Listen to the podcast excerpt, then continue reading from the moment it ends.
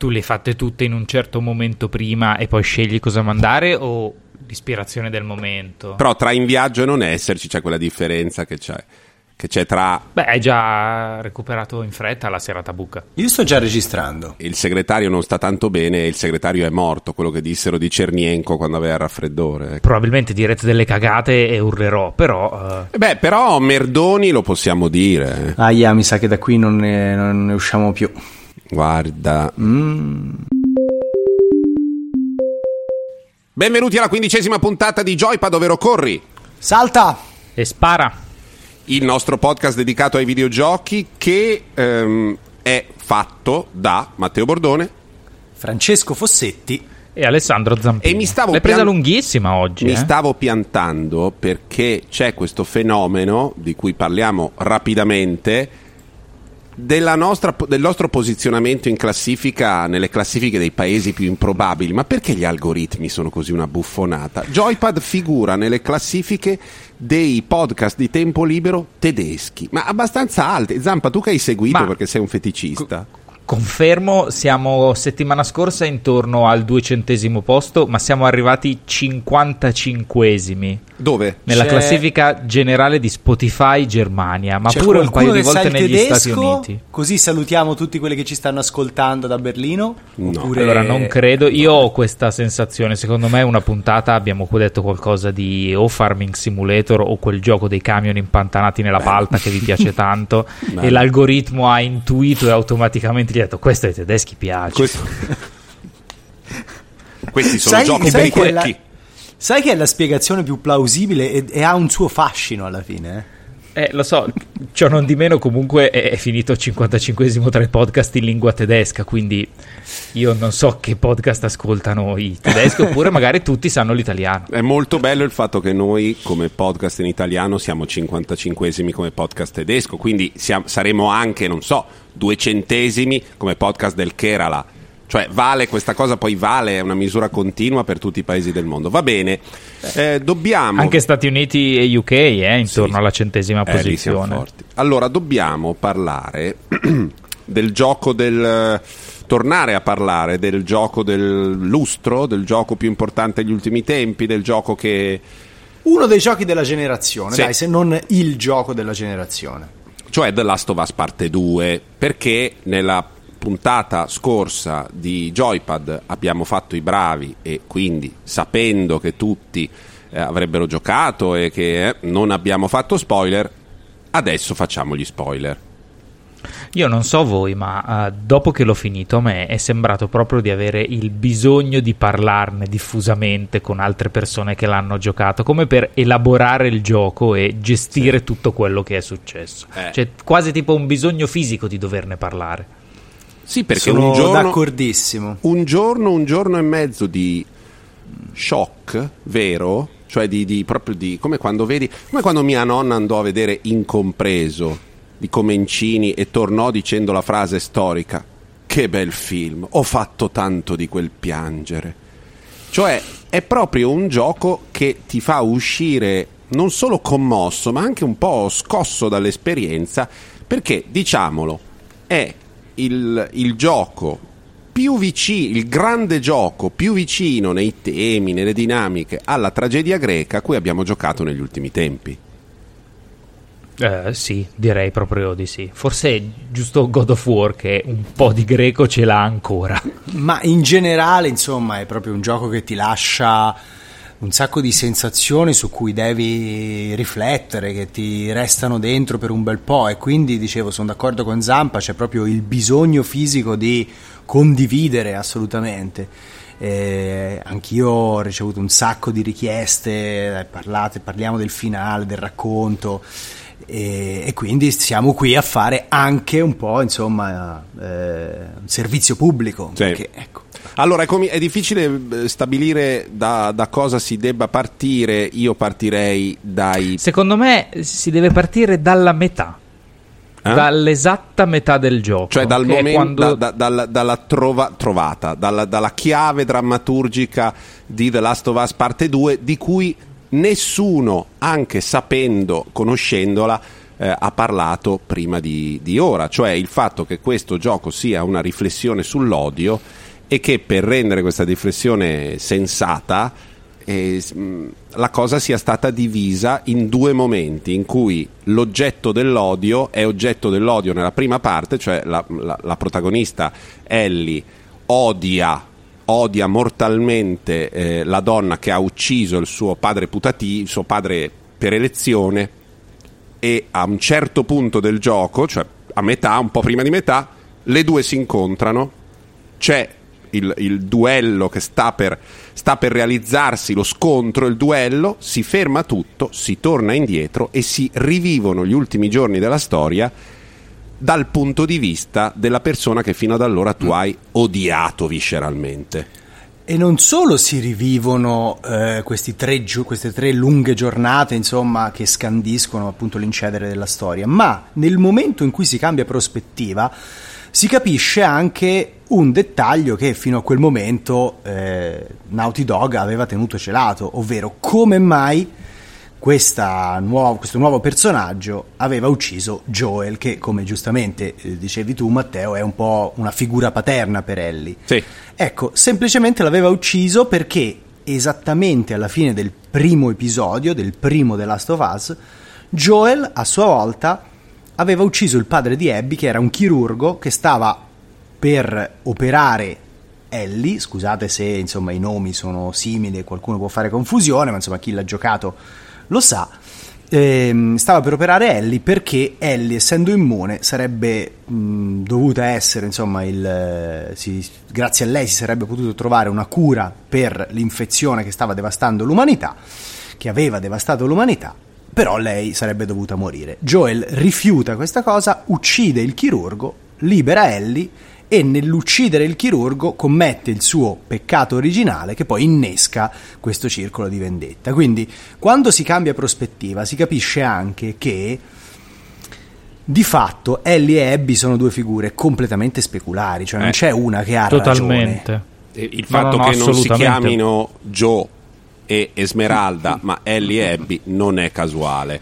Sono... Ma poi è proprio t- totalmente speculare anche nella dinamica che hanno con i, loro, con i loro amici, con i personaggi, con il cast di supporto, come puntano ogni volta al, al loro bersaglio grosso, i, i compromessi che devono fare. Sono di fatto lo stesso personaggio.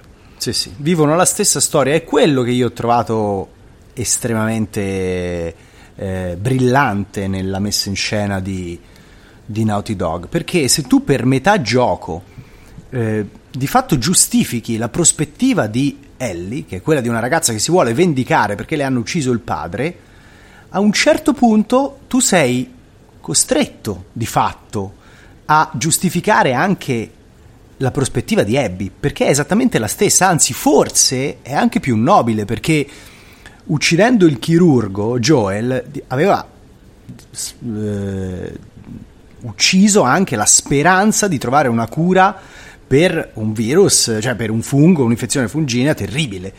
E... Eh, però, però, scusami quindi... se ti fermo, il punto è che lui, che poteva essere salvatore dell'umanità, filantropo, persona responsabile, questo era, e all'inizio del gioco è questo, cioè è il vettore, è l'aiutante che deve portare Ellie da un'altra parte con un'idea collettiva, di, di, utilità collettiva. Nel corso di The Last of Us parte 1 lui diventa padre, è qui che arriva la tragedia greca, cioè lui che aveva perso la figlia decide di essere ridiventato padre e allora per il padre il bene collettivo viene dopo il bene della sua famiglia e quindi lì parte, cioè della figlia, Ma della sua progenie, infatti... lì parte la tragedia greca, cioè il fatto che lui debba per razionalità eh, far sì che il vaccino venga realizzato, ma non possa per destino e per natura permetterlo e quindi debba uccidere il chirurgo perché è diventato è ridiventato padre dopo aver perso la figlia con dolore incredibile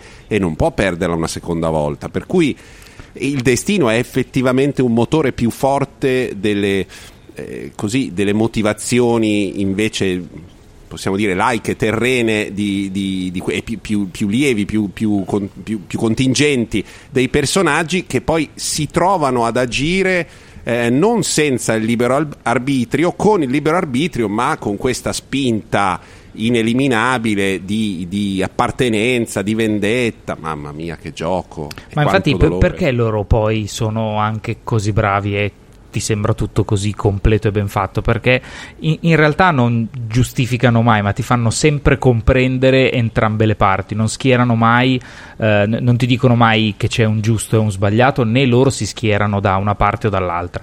Ti spiegano semplicemente quello che è successo e tu vedendo quello che è successo non puoi che quantomeno comprendere le motivazioni di tutti è vero, è vero, non è, non è, un gioco che dà giudizi morali, anzi, forse è questa la sua grande forza. Ti fa vedere prospettive diverse, eh, facendoti forse anche capire che poi alla fine una parte de, de, dell'odio arriva proprio dal fatto che la prospettiva dell'altro non si conosce. Mm e quando invece arrivi a conoscerla, probabilmente l'insegnamento che ne trai è che semplicemente l'odio, insomma, e la spirale dell'odio è un po'. È, solo distruttiva, ma non ha troppo senso di esistere. Sì. Perché basterebbe appunto entrare nell'ottica dell'altro per vedere le cose da un altro punto di vista. Per vederle è verissimo, per sentirle è impossibile. E quello è il punto. Cioè, secondo me la cosa stupenda di questo gioco è che dopo aver finito, nessuno di noi, anche più, gente più giovane di noi e più in una fase formativa in cui si è più abituati forse a prendere a cercare insegnamenti o a prenderli o eccetera nessuno ne esce dicendo che schifo l'odio cioè è sotto traccia questa idea, ma il cuore della questione è una tragedia, cioè è il fatto che noi viviamo il dramma di questi personaggi che non possono sentire il, la parte dell'altro, la possono vedere, se ne possono rendere conto, ma sentono la propria e quindi sono condannati a uscire sconfitti da questa storia. È una storia in cui non vince nessuno e il, il livello di diciamo, profondità e coraggio necessari per mettere in piedi un gioco così eh, adesso e raccontare una storia così non è da grandi blockbuster, nemmeno al cinema. E io non lo dico da ah, il fan dei videogiochi che deve. però è indubbio che non esista un prodotto cinematografico di queste dimensioni per il mercato del cinema dove delle protagoniste sono tutte e due donne, tutte e due donne atipiche, cioè donne non maggioritarie nella, nella loro natura, perché una è una ragazzina lesbica e l'altra è una super muscolarona dominante e anche prepotente che eh, agisce in questo modo sul, diciamo, è la, la, figlia preferita del papà che le hanno ucciso, che ha deciso di incorporare anche questa natura eh, così di, di leader con mm. do- evidente dolore, evidente senso di responsabilità gigantesca per quello che è successo dopo che il padre, che era una figura di riferimento di questi eh, di questo gruppo di persone che cercavano di in, rimettere insieme la società è stato ucciso. Quindi sono due donne, due figure assolutamente atipiche in uh, un contesto nel quale nessuno vince, non c'è eroismo di nessun tipo e non è un filmino secondario che prende un premio speciale al Sundance. Non è un gioco piccolo che ci piace molto, di cui parliamo noi, ma poi il mercato va da un'altra parte. No, è il giocone dell'anno. Eh sì, il giocone dell'anno anche a livello di diffusione, cioè ha venduto 4 milioni di copie nel primo weekend, quindi significa proprio che è un, un titolo d'impatto che definisce il videogioco come medium, quindi sì, sono d'accordo con te, non c'è nessun altro prodotto di questa portata che ha questo coraggio nella gestione dei temi e nella scrittura dei personaggi. Io poi, oltre a, a, alla parte di, di, di, scrittura e di tematiche, eh, sono rimasto totalmente folgorato dalla, dall'enorme sforzo produttivo del gioco, perché non è solo eh, scritto bene e con eh, diciamo le idee giuste e contemporanee, è proprio una cosa enorme. Io mh, faccio fatica a immaginare, eh, a ricordarmi un gioco così grosso, così imponente, così lungo, così ben fatto, così eh, senza filler o momenti che vengono messi giusto per allungare o perché qualcuno li vuole. E cioè se ci penso è probabilmente tra i videogiochi che io possa aver fatto negli ultimi boh forse vent'anni che lo prendi in mano e ha uno scarto nettissimo con quasi tutti gli altri. Cioè anche dove se non va a, a inventare qualcosa di particolare ma uh, l'impatto produttivo che c'è dietro è, è una cosa stratosferica. Io non, non, non, ho memoria di un'altra cosa così grossa. Sì, assolutamente, sono tre, quasi 30 ore e sembra proprio a livello di quantità più di due giochi cuciti insieme uno dopo l'altro.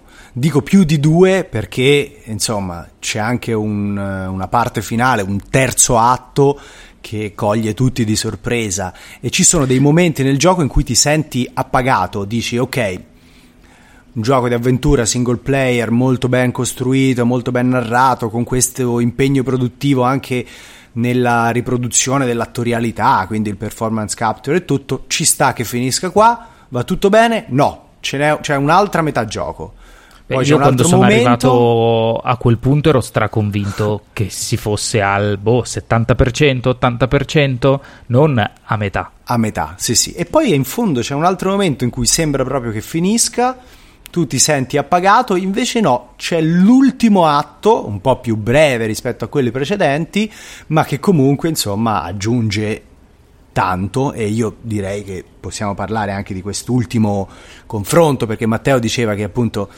Ellie e Abby arrivano ad un primo momento di scontro, eh, cambia la prospettiva, ti rifai queste tre giornate nei panni della nuova protagonista, poi lo scontro di prima avviene, ma poi c'è insomma anche un, un, un appendice abbastanza dirompente. Eh sì, il gran, finale, il gran finale sulla spiaggia è, e non a caso è sulla spiaggia, l'acqua è sempre un elemento simbolico eh, dove, dove, si ragiona, cioè, quando si ragiona di destino è molto facile che gli autori mettano i protagonisti nell'acqua, è una cosa che vale per il cinema, per i videogiochi, per tutto quanto.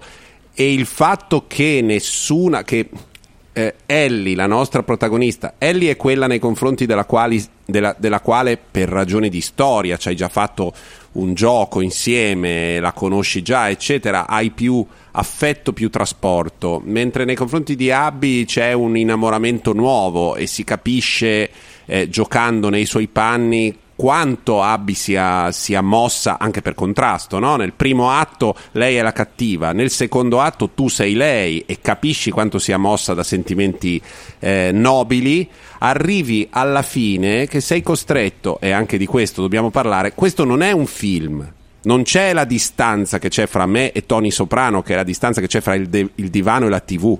Quando Tony Soprano ammazza il suo primo nemico con il fil di ferro in una delle prime puntate, la prima o la seconda della prima stagione dei Soprano, la scena è tremenda, tu ti rendi conto di essere d'accordo con lui mentre sta facendo qualcosa di abietto, di orribile, ma che tu lo faccia o no, puoi anche andare in bagno a fare la pipì, lui lo fa lo stesso.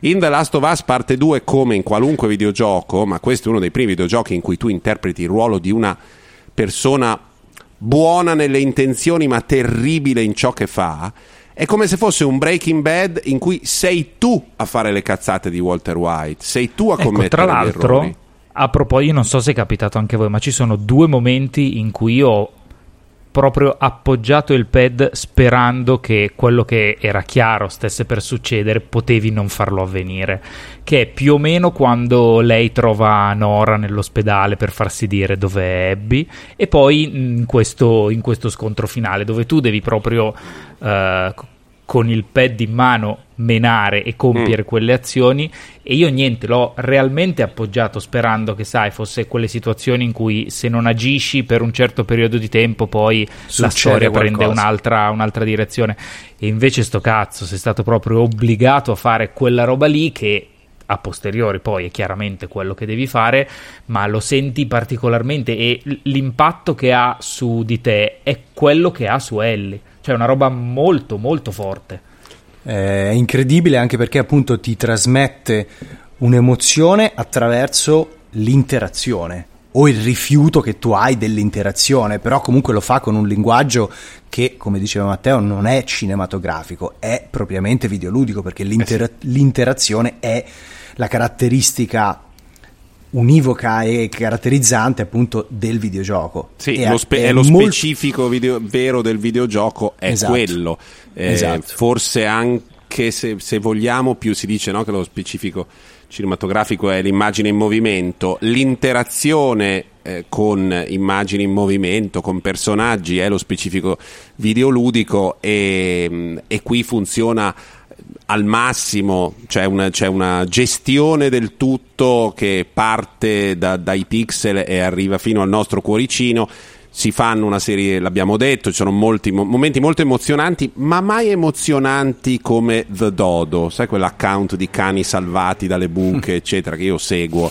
Cioè non è mai un'emozione caricata a, mo- a molla per, per, per sfogarsi.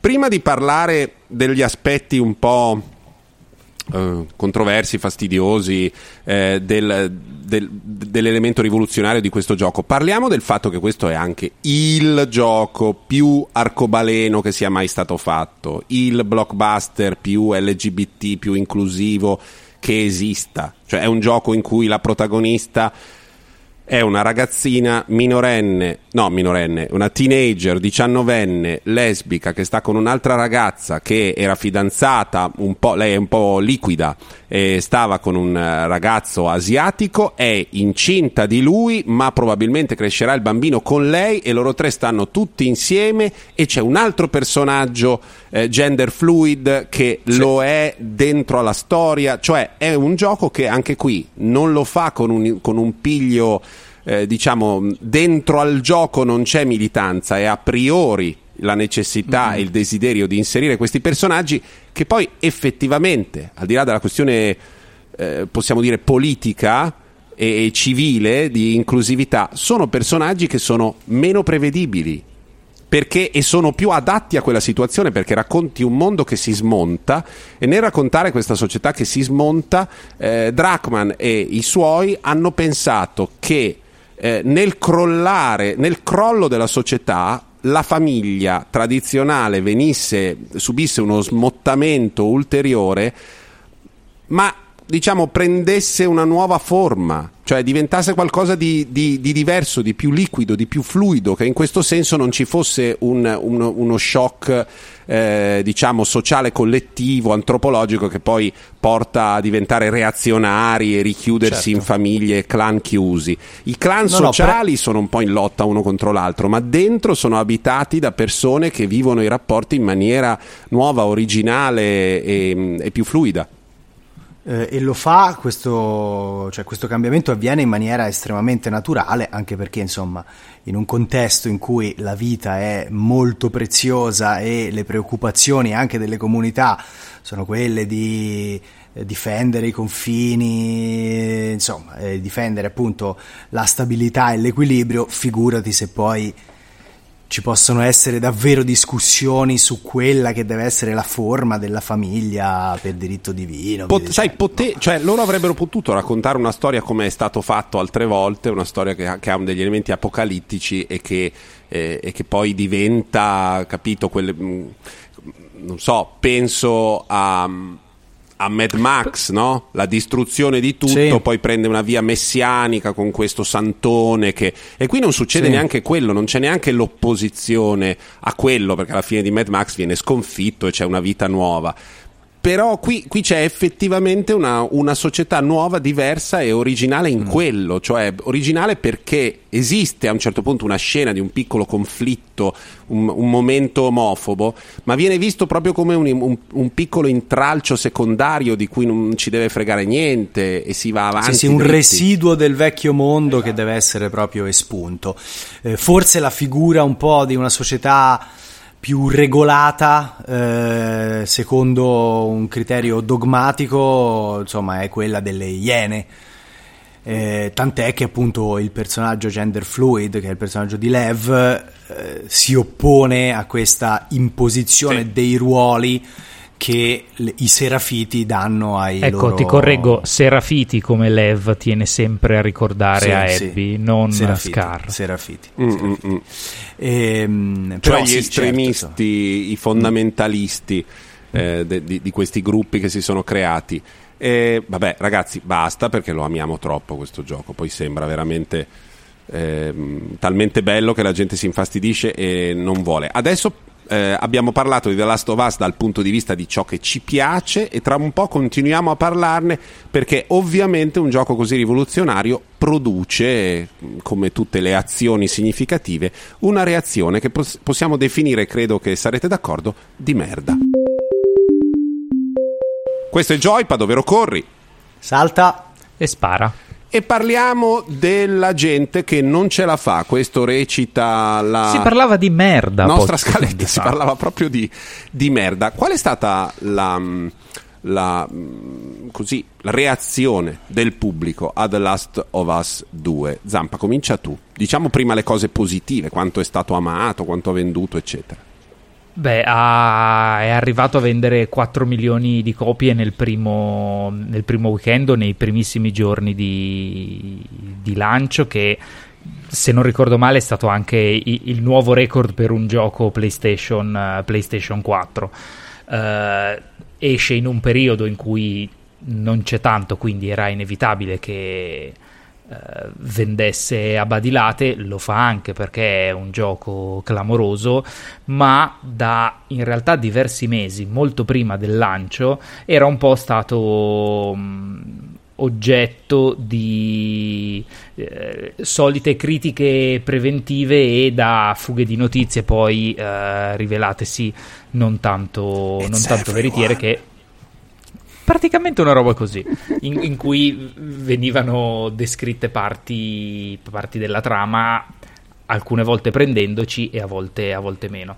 Essendo un gioco che parla tanto di, di famiglia e di amori e di amori fluidi, diciamo che l'alt-right se lo mette insieme poi al fatto che i, molti di quelli che apprezzano i videogiochini sono tra le comunità più reazionarie e chiuse sull'internet eh sì. che, si possano, che si possano avere. Tu qua hai messo insieme due cose contemporaneamente: un sacco di donne e pochi uomini mm. e far uccidere a una donna il protagonista del gioco precedente. Cioè, eh, più di quello era davvero difficile. Potevano mettere un, um, il finale come DLC a pagamento. Quello sarebbe stato l'unico modo per renderlo ancora più odiato rispetto a quello che è stato. E, e, sì, e questa ondata, diciamo, di malcontento poi si è sfogata anche sul web in maniera veramente poco elegante, nel senso che a parte già eh, nei giorni precedenti al lancio, nelle settimane precedenti al lancio, c'era una corsa per rovinare il gioco a una parte del pubblico ah, e sì. quindi sotto Gen- i post di Sony e di PlayStation eh, c'era gente che scriveva appunto il colpo di scena o eh, la fine, anche se poi la fine nessuno l'aveva davvero eh, capita, cioè non, non, era, non, era, non faceva parte delle fughe di notizie, però qualcuno spacciava diciamo per verità queste sue illazioni e poi appena il gioco è uscito su Metacritic che è l'aggregatore di voti eh, di valutazioni più ehm, noto e conosciuto del web è arrivata una pioggia di recensioni utente negative che hanno diciamo abbassato drasticamente il voto che il pubblico aveva ecco, assegnato eh. a quel prodotto al esatto, momento è 94 funziona... perché poi è arrivata una, una quantità di persone che ha detto eh no ai fascisti. No, no, il, il, il, voto del funziona pubblico, così, ha due tipologie di voti, quella della stampa specializzata e quella del, delle recensioni del pubblico. Però eh, il primo giorno di uscita del gioco, quando tu l'avevi preso e anche ci avessi giocato 24 ore, non saresti comunque arrivato alla fine, aveva una media del 3 qualcosa perché la gente sì, comunque sì. lo prendeva e lo votava malissimo. Que- questo del review bombing, tra l'altro, non è la prima volta che succede. Tra l'altro è un fenomeno di suo talmente stupido che non capisco neanche come possa avere peso, cioè anche eh, tra la stampa, anche tra chi ne parla, tra i commentatori, dare oggettivamente peso a questa cosa che è un po' da stronzi. Io non, non lo so, cioè nel momento in cui... Al momento ne, gioco... hanno, ne, ha 32.000 negative e 28.000 positive user review. Evidentemente poi c'è stata un'ondata perché vedo che le positive sono un stanno fiume crescendo. di 100 e stanno crescendo e poi ci sono gli zero, gli zero, gli zero ovunque dei fascistoni che... perché dare sì, zero ma... a un gioco così è, so... è, esclusivamente una questione ideologica politica uno può anche essere un amante dei giochi senza attori, un amante, che ne so, di solo i giochi alla Mario, Beh, dai, ma a, eccetera. A parte tutto zero è una cosa che non può. A meno che tu compri un gioco che ti costa 200 euro, lo metti nella console e ti e dà fuoco va. alla casa, zero, cioè, francamente è. No, è molto è complicato comunque, motivarlo. Comunque, sai, Matteo, che non è vero che è solo. Eh, solo ideologica è nata come una cosa ideologica mm. e fra l'altro poi eh, diciamo che ehm, i, i, detrattori sono saltati di palo in frasca, cambiando sempre un po' il bersaglio mm. di, questa, di, questo malcontento, di quest'odio, perché all'inizio è, c'è un messaggio politico. Sì. Quando hanno scoperto che poi in realtà, come dicevi tu, non c'è della militanza nel gioco, assolutamente, oh no. allora si sono un po' eh, spostati trovando anche soluzioni fantasiose tipo Neil Druckmann, che è il creatore, l'autore, si è inserito dentro al gioco per sputare sul cadavere dei, del eh, protagonista del vecchio capitolo ucciso. Certo. Qui siamo e... in area QAnon. Eh? esatto. E, e, ehm, e, poi c'è comunque una parte del pubblico eh, che è rimasta molto scontenta o molto colpita in maniera non necessariamente positiva dal fatto che appunto Joel, che è il protagonista del primo capitolo, sia morto nelle prime due ore di gioco. E t- buona parte di quel pubblico ha deciso di dare zero al prodotto solo per questo motivo qua. Cioè, no, solo perché il è, protagonista è, la motivazione, è, è la motivazione quella che manda proprio fuori di testa ed è avete tradito il personaggio come se sì, sì. questo personaggio fosse stato inventato da chi da ci ha giocato altro. e non da Neil Druckmann che avrà esatto. la libertà di scrivere di Joel esattamente quel minchia che gli eh, pare. Eh, si assume Anche... lui il rischio ovviamente, no? Poi eh. il fatto che dei personaggi, vi faccio un esempio, io su Downton Abbey, quando c'è stata la puntata in cui lui moriva in un incidente ridicolo, intanto gli nasceva il figlio, spariva questo, spariva quello perché erano saltati i contratti degli attori, io ho detto va bene, non lo guardo più. Non ho pensato che la serie fosse morta, distrutta. In assoluto ha un senso che una parte del pubblico reagis- reagisca molto violentemente al fatto che, mm, che muoia lui e che il, il, gioco sia così tragico, così violento. Ci sta, è un rischio che ti assumi quando hai così coraggio nello, nello scrivere una storia così, eccetera. E diamo anche il beneficio del dubbio a quelli che hanno messo, che hanno messo zero, cioè può essere che ci siano tanti che hanno messo zero effettivamente perché ci sono rimasti male. Secondo me l'astura e il coraggio per mettere zero gliel'ha data l'orda di fasci a cui stanno sulle balle le lesbiche, per dirlo sì, con delle sì, perifrasi. Guarda, è così. È che eh, è una cosa che, i... che nella comunità c'è da, da, da, molto ed è l'appropriazione totale del videogioco. Cioè nel momento in cui questo diventa famoso, diventa amato e diventa apprezzato, automaticamente è una cosa che deve andare avanti secondo il volere dei fan e non più dei propri autori. Che, che non Succede... esiste ovviamente, essendo loro dei eh, singoli, poi esiste. che pensano di ragionare come una comunità coesa, ma per fortuna ognuno ha i propri gusti. E, e se dovete no, farmi meno fare male che gli sviluppatori non li ascoltano dovete pagarmi se dovete farmi giocare a delle tragedie con quelli di cui mi innamoro che muoiono sono felice e quindi sono cazzi miei cioè.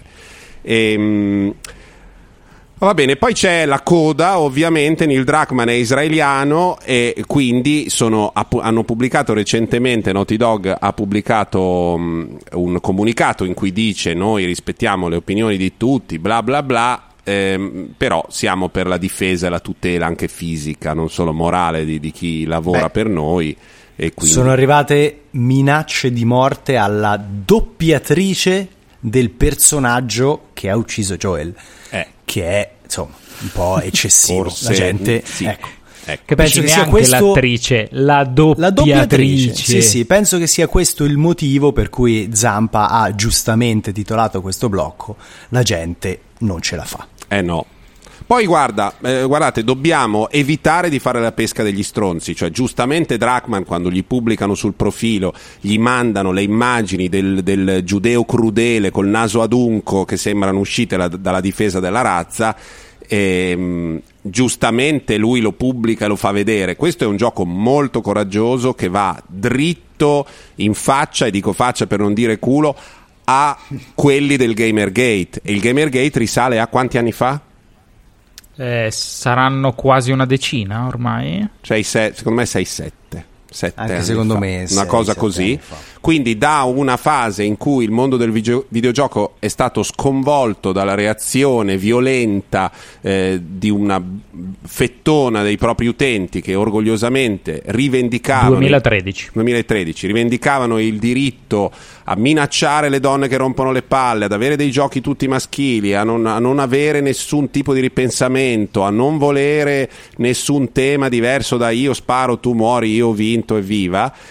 A sette anni di distanza il gioco dell'anno è un gioco che tratta questi temi e va proprio dritto contro quelli là. Quindi quelli là che nel giro di sette anni sono sempre lì, sono sempre loro e in gran parte non hanno cambiato idea, hanno reagito come delle bestie. Mm, sono delle bestie e, e chi andrà, va contro la legge viene denunciato e gli altri andranno così in dissolvenza, saranno sempre più marginalizzati e forse faranno tennis, non so, chi se ne frega anche un po'. State ascoltando sempre Joypad, ovvero corri. Salta! E spara. Fine della parte in cui parliamo di The Last of Us 2 e parliamo del resto. Io non è che ne sappia tantissimo. Chi vuol parlare di Cyberpunk? Io Beh, c'è, c'è una persona qua che ci ha giocato. E allora forse... possa. ci ho giocato per 4 ore, Cyberpunk 2077, contestualizziamo brevemente, eh, un gioco di ruolo sviluppato da un team polacco che eh, è balzato agli onori della cronaca per The Witcher, per la saga di The Witcher. Quindi fino ad, or- fino ad ora hanno sviluppato eh, fantasy, ora si spostano nella fantascienza, nella fantascienza anche più sporca, insomma, è proprio il cyberpunk. Ehm, è un gioco a mondo aperto, anzi a città aperta, perché gli spazi sono un po' meno vasti rispetto a quelli di un open world classico e sono un po' più sviluppati in verticale, c'è tutto quest- questo, questa città che è anche opprimente, schiacciata su se stessa, densissima. Ehm, è un gioco in prima persona e sembra che possa essere uno dei prodotti in grado di chiudere in maniera abbastanza d'impatto questa generazione. Uscirà a novembre, l'hanno rimandato, deve uscire a settembre. E, e niente, il- l'elemento veramente efficace è proprio la ricostruzione della città, questo ambiente che è davvero meraviglioso da vedere, da esplorare, da vivere.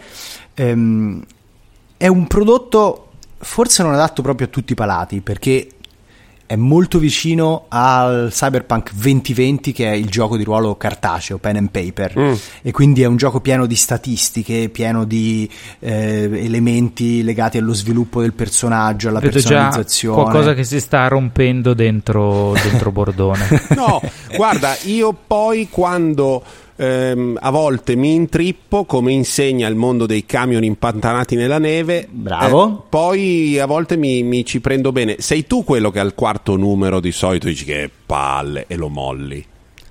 No, questo Ma è sono pieno. uomo di numeri. Tu sei Questo uomo di numeri in pieno- alcuni casi, però poi hai questo lato che f- mh, ti, ti- ti fa rifiutare, rigettare quell'aspetto come scopanode longhi e quindi contro la sfiga di solito ti arricci e eviti. Poi avendo fatto due figli il problema è risolto, però, di cui uno nel, nel- nel lockdown, però... ehm, il gioco potrebbe anche essere pieno di qualità e anche se ci sono i numeri, le statistiche e la parte di gioco di ruolo un po' preponderante, uno se lo... Ecco, sul, su- sul potrebbe, secondo me, eh, per la grandezza della produzione, Sì. per lo studio che c'è dietro, diam- cioè, sarebbe mh, stupefacente che non sia un giocone piuttosto che il contrario. No, no, anche eh, se forse. in- Sì, sì, sì. Se non lo fosse sarebbe incredibile, lo No, sarà. Vi anche perché assicuro, loro vi sono assicuro che sì, sì, le prime, le prime quattro ore, insomma, eh, delineano il profilo di una produzione che a livello narrativo, di scrittura, di caratterizzazione del mondo di gioco è, è incredibile. Poi c'è tanta libertà decisionale, ogni missione può essere affrontata in diversi modi, o con eh, l'hacking, o con eh, eh, l'azione, insomma, la- l'approccio diretto, oppure con il dialogo. Quindi, insomma, è un, è un gioco che per gli appassionati del genere sarà con tutta pro- probabilità abbastanza una pietra miliare. Senti, ti Ehm, ha dato l'impressione di essere un gioco che ha un lato game as service? Che po- No. po- no, è proprio c'ha No. la sua storia e uno si fa la storia. C'ha la sua avrà storia, la una storia, parte sì. multiplayer, però si parla di un anno e mezzo da adesso, Anche due, anche due. 2021-2022. Esatto, uscirà più avanti una componente multiplayer, ma anche lì non sarà modello game as a service, non, è- non dovrebbe essere un mondo che si evolve, semplicemente insomma eh, ci si prende a mazzate online tutti insieme o Hai si fanno delle della- missioni cooperative. Hai un'idea della portata del gioco in termini di ore? Definitiva, l'hanno detta? No, non l'hanno detta, eh, però insomma basta andare a vedere The Witcher, mi Beh, immagino certo. che solo per la quest principale una 30-40 ore serviranno. Siamo sicuri che ci esce a novembre, vero? Perché già due volte Eh, se lo rimandano un'altra volta, il pubblico secondo me li va a cercare con i forconi. Ehm, questi due mesi, da settembre a novembre, gli servivano necessariamente, perché quando l'ho provato era un po' sporchino, aveva un po' di bug, un po' di glitch, andava ripulito, rifinito. E secondo me due mesi sono sufficienti, spero per loro.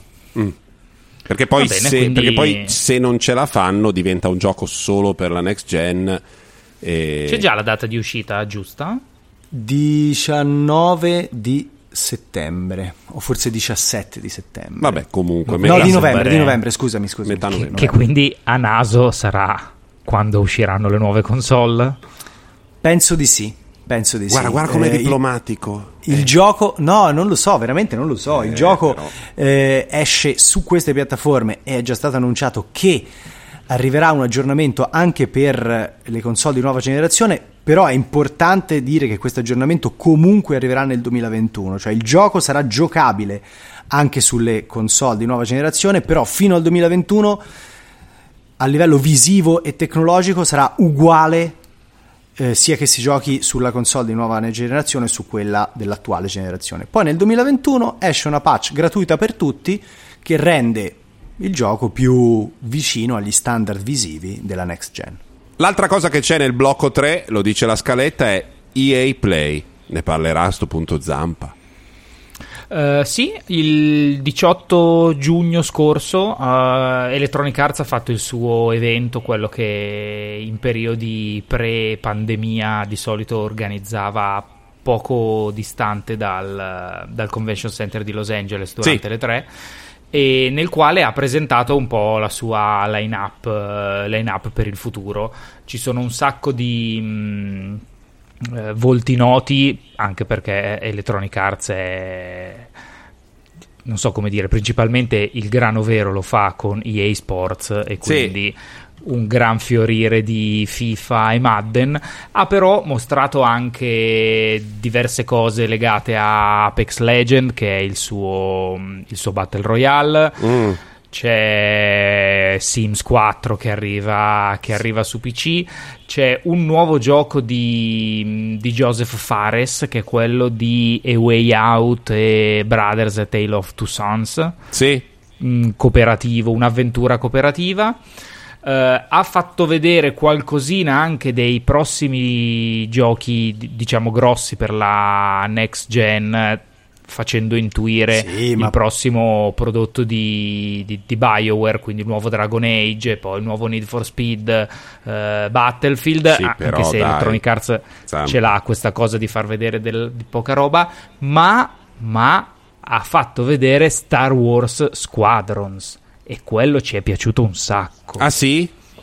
Eh sì, un Beh. gioco di battaglie spaziali sulle astronavi di, di Star Wars, giocabile anche in, uh, in realtà virtuale. Sì. Finalmente! Uh, Ma io sono anni come, come, Cacciari che voglio salire su un cazzo di X-Wing e sparare. Non si poteva. Adesso si può. Un sacco di più X-Wing, TIE Fighter. Eh, tutto. Eh, Quasi, posso, ci sono, mi sembra, otto navi le, all'inizio. Posso ribaltare la tua lettura della conferenza EA?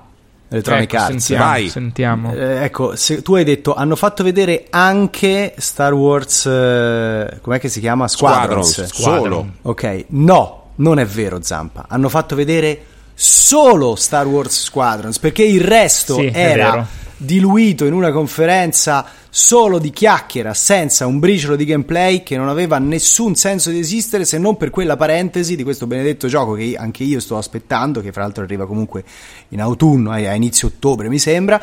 Eh, però è stato uno show veramente desolante. C'è da dire che Electronic Arts su questo è una sicurezza, sì, cioè sì, il modo sì, in cui ogni anno riesce a peggiorare la conferenza precedente per ritmo e, e annunci è confort- cioè non è confortevole, però ti fa sentire a casa. Sai allora, che quando io l'ultima volta che io, Zampa e Fossa, tutti e tre siamo andati all'E3, a un certo punto andiamo alla conferenza Electronic Arts c'erano i tavoli con le tovaglie. Uno dice: Ma perché ci sono dei tavoli con le tovaglie? Perché siamo in un posto dove ci sono dei tavoli tondi con delle tovaglie a fare la presentazione? E perché sembra una presentazione del palinsesto Mediaset o della nuova linea della Opel? Perché Electronic Arts è diventata l'editore della sfiga? Perché? Qualcuno ha una spiegazione? Uh, io credo. Allora, l'editore della sfiga non lo so, ma sono passati da dover diversificare il loro, il loro catalogo a comunque, secondo me, cavarsela strabene anche solo con FIFA Ultimate Team. Eh sì, e, certo. e quando hai quella cosa lì eh, probabilmente il resto passa un, passa un po', in secondo piano per eh, sia decisione aziendale e probabilmente anche per decisioni, per, per decisioni creative. Io ricordo eh, saranno stati 7-8 anni fa quando c'era questa mm, questo dualismo tra Electronic Arts e Activision, dove sì. Electronic mm. Arts per un paio d'anni eh, era riuscita a buttare fuori cose come Mirror's Edge, Dead Space, prodotti che comunque avrebbero venduto, non avrebbero venduto tantissimo, ma che un po' davano l'impressione che potesse essere un publisher che non si focalizzava solo ed esclusivamente su quello che sapeva fare, ma che provava a, creare delle cose più, più, belle grazie ai soldi che si fa con, con FIFA. E invece poi no. È andato tutto nella direzione opposta. Speriamo che l'anno prossimo sia quello della svolta. Va anche Nessuno de- eh, ci crede. Da quanti anni però lo diciamo? Perché ogni volta il, Dragon, il, prossimo Dragon Age è quello della svolta, il prossimo Battlefield è quello no, della svolta, il prossimo Battlefront è quello della svolta. La linea che loro hanno preso di relazione con gli studi svedesi di, di DICE è stata una linea dal punto di vista del, della, della, figaggine, del, del, del del senso del momento, di, di, tutte quelle cose impalpabili che rendono fighi dei prodotti, una linea perdente, completamente perdente, cioè i, tutti i prodotti del mondo Disney dopo l'acquisizione eh, di Lucas da parte di Disney sono dei prodotti che, per, che, hanno sbagliato quasi tutto, pur avendo delle proprietà intellettuali gigantesche e dei contenuti di audio, di video, di, di, di pezzi di dialogo, di riferimenti all'infanzia e all'adolescenza di quattro generazioni, sono dei prodotti in puro legno di rovere e per di più hanno anche pestato il merdone di, di fare le loot box a pagamento, cioè sono stati proprio dei prodotti che sono andati diciamo, male dal punto di vista della critica, credo anche del cioè, pubblico, no? Credo che Battlefront siano riusciti a sistemarlo la settimana prima che hanno deciso di chiuderlo. Eh, sì, cioè una, una serie di quei, quei, prodotti lì potevano essere una linea no? forte di Electronic Arts. Adesso nessuno di noi guarda indietro, guardiamo avanti a Squadrons perché effettivamente sono tanti anni ma è dalla fine degli anni 70, quando è uscito il primo Guerre Stellari, che il sogno di tutti è poter giocare a una cosa credibile e funzionale che simuli quello, il combattimento spaziale. Tra l'altro sanno di aver pestato un merdone così grosso nel momento in cui nel trailer di presentazione di Star Wars dice tutti i personaggi e le navicelle saranno sbloccabili solo giocando. Subito. Esatto, esatto.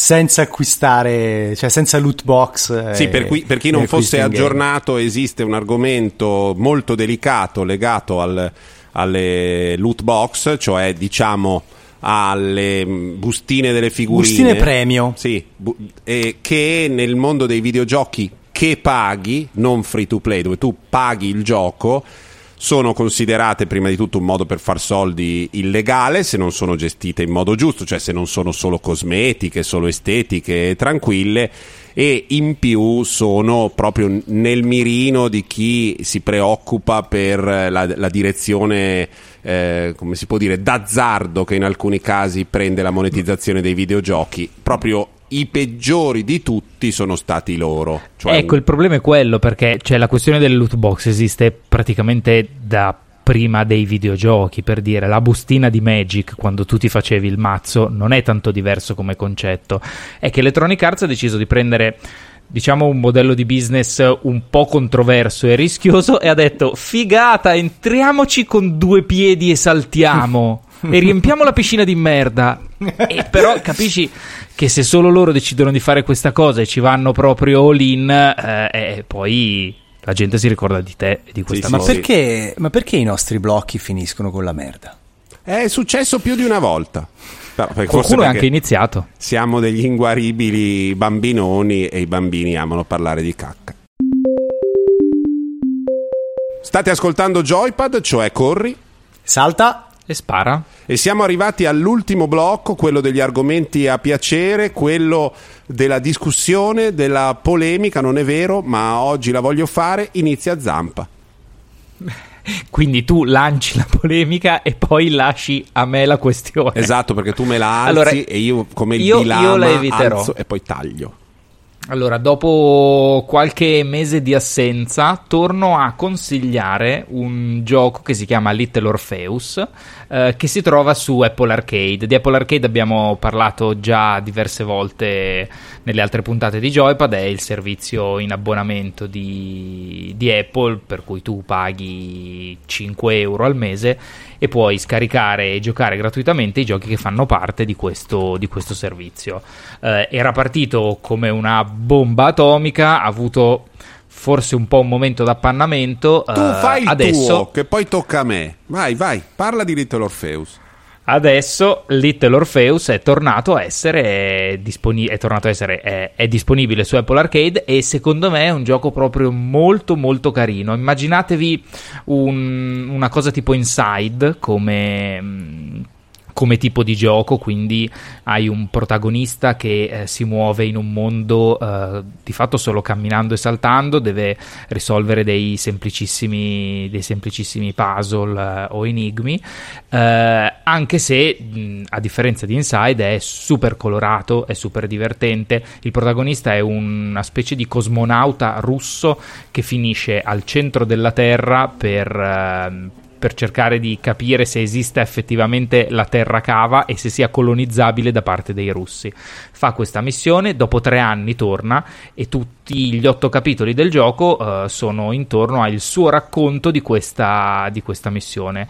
L'ha sviluppato dei Chinese Room, secondo me è un gioco molto molto divertente, bello da vedere, uh, funziona un po' meglio su Mac e su iPad rispetto, rispetto all'iPhone, però Apple Arcade funziona su tutti.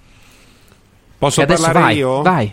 Sì. Allora, a parte la vergognosa citazione di Inside senza dire quel sommo capolavoro della cultura occidentale che è Inside. Inside è un gioco meraviglioso al quale tutti dovrebbero giocare, cosa che Little Orpheus per adesso non ha dimostrato di essere, ma gli do il beneficio di inventario e lo sto scaricando in questo momento. Ciò detto, il mio argomento piacere è il seguente. Apple Arcade mi ha un po' rotto le palle ed era il modo per Apple di farsi perdonare l'essere negati nel gestire i contenuti, cioè sono dei giganti nel comunicare, nel venderti i prodotti, nel, nell'organizzare i servizi. Ho appena comprato tutti i prodotti nuovi Apple, sono tutto contento, però se ci fate caso, la musica, il servizio di stream musicale è quello dei distratti che hanno tutto Apple e si prendono anche Apple Music perché altrimenti non c'è una ragione, è la cosa più sterilizzata e meno dinamica che esista nel suo stile mm, nero verdolino Spotify è molto più compatibile con l'ascolto del metal più violento dell'hip hop di quello diavolo che vuoi mentre Apple Arcade ha proprio questa estetica da volantino dei testimoni di Geova in cui una famiglia con dentro 18 Quindi adesso stiamo comparando ride. Spotify e Apple Music solo per una questione di colore delle icone no non colore delle icone Bene. proprio vuoi mettere un mondo. voto su Metacritic? Ma smettila e eh, parliamo di Apple lo stesso, le serie televisive, da una parte hai Netflix dove tutto mescolato, se, dove c'è tutto, c'è anche l'estrema violenza, ci sono i documentari, c'è il sesso, c'è la cronaca, il true crime, eccetera. E invece nel mondo di Apple è tutto sempre con i piedi cento volte più in piombo. Apple Arcade sembrava il contrario e invece io dopo qualche mese in cui, cioè siamo stati in isolamento per mesi e durante questo isolamento i giochi da fare erano sempre quelli di novembre, di dicembre, quelli di cui abbiamo parlato. Adesso è arrivato questo, se io avessi pagato 8, 10 euro ciascuno dei giochi a cui ho giocato avrei risparmiato. Sono un consumatore eh, insoddisfatto rispetto a Apple Arcade, quindi per pigrizia non cancellerò l'abbonamento ma resto incazzato e di traverso. Oh. Eh, Io vorrei andare oltre e dire basta al gioco su mobile, ma non lo farò perché altrimenti diventa veramente il blocco delle polemiche. E, e invece voglio consigliare una cosa particolare: è insieme un account Instagram e un suggerimento per l'arredamento delle vostre case Io se lo volete fare a tema chiesto due videoludico. cose. Bravo. Eh, allora, il- l'account si chiama Retro Bigini, lo trovate su Instagram. Lo puoi per favore dire un po' più toscano? Retro Bigini. Bravo, grazie. Ti va bene così? Eh? E Retro Bigini e mm, praticamente è l'account di eh, una persona che fa fotografie videoludiche in una maniera particolare. Lui fa delle foto a degli schermi eh, catodici, eh, dei CRT, però sono dei CRT particolari perché non sono- hanno un numero di linee maggiore rispetto a quelli eh, insomma, commerciali che si trovavano all'epoca di questa tecnologia ehm, e che le foto sono meravigliose perché eh, diciamo che rendono in maniera molto efficace l'effetto pixelloso che questi vecchi schermi avevano. E quindi Eh, in qualche maniera ehm, esaltano un po' anche quell'estetica un po' anni 80 che i videogiochi avevano agli albori. Eh, lui le fotografa, le stampa su eh, carta fotografica di alta qualità, le incornicia e sono veramente dei quadretti eccezionali. Fra l'altro prende anche commissioni, cioè se voi avete un personaggio che eh, particolarmente vi ispira o che lo volete insomma mettere eh, da qualche parte in casa, lui ve lo fotografa. Io gli ho chiesto due foto sui due Monkey Island. Io ho preso un trittico dedicato a Street Fighter eh, e poi ho preso un Air Jim, che è lo stesso che si è fatto fare Mottura, e ho fatto anche una cosa particolare. Lui ha fatto una foto così a un titolo molto moderno che è Hollow Knight, che però ha sempre un'estetica bidimensionale e quindi l'ha un po' riportato indietro nel tempo, eh, visualizzandolo attraverso lo schermo di un catodico. Quindi fa delle cose veramente carine. Se anche non volete comprare le foto, seguite appunto il canale Instagram perché eh, ci sono delle- degli scatti secondo me molto molto preziosi. Sì, è molto bello, devo dire. Di sì, regalerò a Zampa per Natale l'icona di Apple Arcade rifatta sul CRT da Retro Bigini. Ehm, abbiamo detto tutto? Sì, Secondo me sì. Ah, tra l'altro vedo adesso nello schermo di Skype che Fossa ha la maglietta di Apple Arcade, ma voi siete un gruppo di congiurati? Io non so, vabbè. Vi voglio bene. Avete ascoltato un'altra puntata di Joypad, ovvero Corri? salta. E spara.